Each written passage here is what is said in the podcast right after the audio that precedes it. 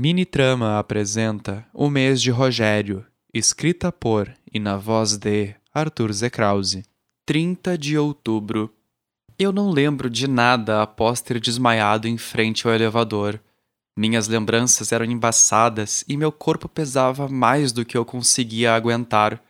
Levantei com dificuldade, pois além de tudo minha cabeça também doía. Eu tinha dormido no quarto mas estava tão escuro quanto era necessário para um vampiro poder dormir em segurança. Eu liguei o abajur em meia luz e conferi para ver se não havia convidados em meu quarto. Ninguém. Eu levantei para ir ao banheiro tomar um remédio e beber água, mas logo fui guiado pela curiosidade de saber o que tinha acontecido. Eu saí de meu quarto e encontrei as portas dos outros fechadas. Caminhei até a sala e a perfeição dela me deixou confuso sobre a festa ter de fato acontecido na noite anterior. Na porta de entrada havia um bilhete grudado com fita adesiva, e eu caminhei até lá para conseguir lê-lo.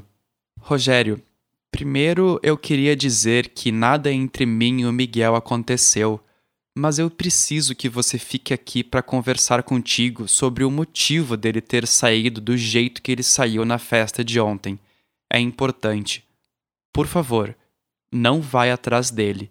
No final, havia a assinatura de Sebastian Ogamatashi e em meu relógio a confirmação de que faltavam seis horas para eles acordarem.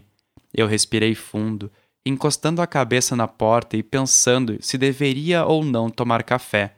Meus olhos pesaram e eu achei que seria melhor dormir mais um pouco. Deitando sobre o sofá, e me tapando com uma manta para não passar frio.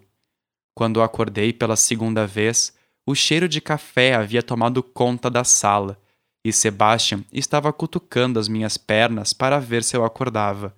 Quando eu abri os olhos, ele me esticou uma xícara de chá e o relógio em meu pulso despertou às 17 horas, me deixando confuso sobre ele estar acordado neste horário. Bom dia, ele falou desanimado. Dia. Eu respondi, me ajeitando no sofá. A gente pode falar sobre ontem? Pode sim. Eu já estava fazendo força para falar.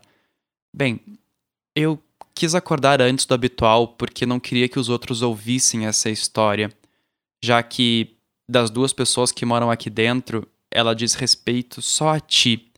Eu sorri, enquanto balançava a cabeça afirmativamente. Assim, eu estava me divertindo bastante na festa. Os seus amigos são fantásticos. E quando eu vi aquela garrafa em cima da mesa, eu pensei em pegar um pouco de vinho para beber. Afinal, vinho é uma das coisas que mais me desce dos alimentos considerados humanos. Ele fez um sinal de aspas. Mas quando eu toquei a garrafa e senti o cheiro, eu soube na hora o que tinha de errado com aquilo ali eu chamei o Lucas, que você sabe que é vegetariano, e ele confirmou que tinha sangue dentro da garrafa. Sangue? Eu perguntei assustado. Não só sangue, mas vitai. Aquele vinho, ele estava batizado com sangue vampírico. Isso. Isso. Não. C como assim?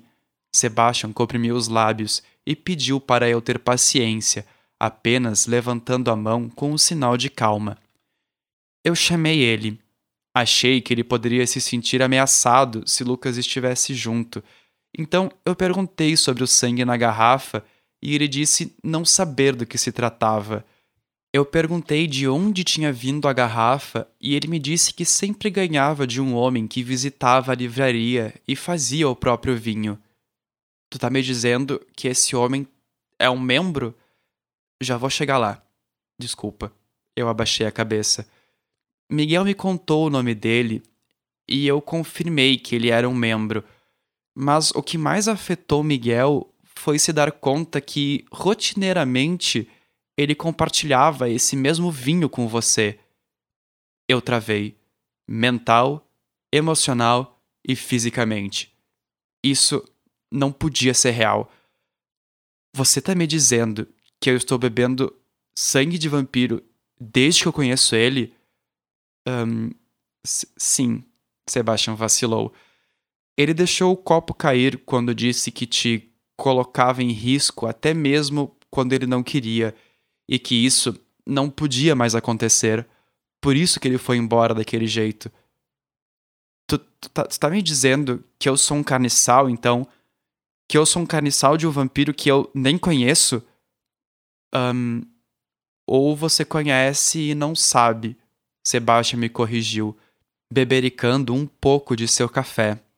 Quem é ele? Eu perguntei. Uh, Miguel citou o nome de Jalu Aquari.